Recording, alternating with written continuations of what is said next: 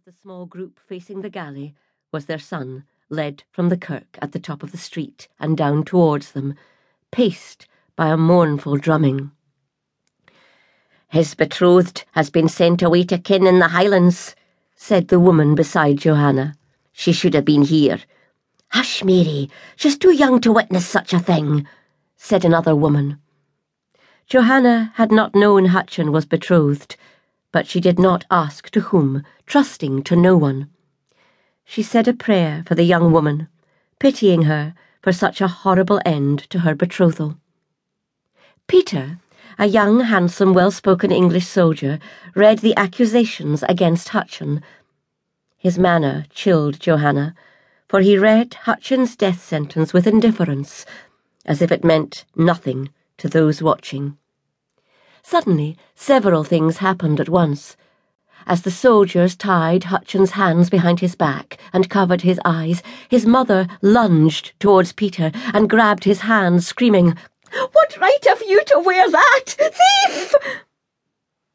Her husband grabbed Lilias at almost the moment that Hutcheon dropped, his body doing a ghastly jig, his face darkening. Johanna fell to her knees, hiding her own face in her hands. Dear God, may he rest in peace, she whispered over and over to shut out the horrible screams of Lilias Allen. Perth, end of August, 1297. As the summer wore on, the presence of King Edward of England's army in Perth began to fray the tempers of the townsfolk. Women increasingly complained of the rude behaviour of the soldiers, and theft was rampant the thieves aware of the backlog of more serious crimes to be presented at jail delivery sessions than their small felonies. The walls that the army had reinforced and extended now surrounded the town on three sides, cutting off the merchants' access to their warehouses from the ships in the canal.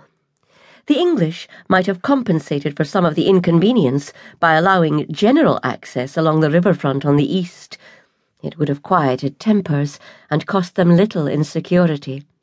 Instead, the restricted access from the River Tay, allowing only one ship per day to offload.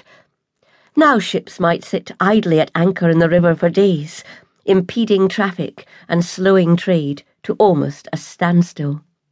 Even though the fighting in Dundee at the mouth of the Tay made shipmen hesitant to sail upriver, some still did, and to the townsfolk the restrictions were symbolic of the potential loss of freedom if Edward Longshanks was not defeated.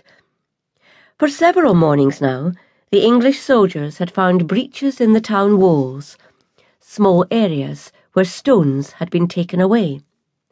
Though it was a minor rebellion, they were now questioning all who lingered on the riverfront, so that the townsfolk were fearful of going abroad. James Comyn had watched an interrogation turn ugly the previous day.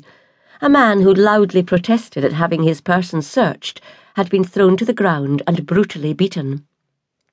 That was enough to convince James that he should depart Perth while he could. As a member of the powerful Comyn clan and kinsman of the Scottish king deposed by Edward Longshanks, James was ever wary. He'd intended to leave soon in any case, for he'd been summoned to a meeting with William Wallace and Andrew Murray, the leaders of the Scots who were presently at Dundee, trying to force the English troops west towards the Highlands, where, fearful of being lost in the mist shrouded valleys, the English would predictably turn south. As he packed a few possessions, an ache in his left shoulder reminded James of the night several weeks past when he had escorted Margaret Kerr to Elcho Nunnery. He'd caught an arrow in his shoulder as he stealthily rode past Perth. Apparently, he'd not been stealthy enough.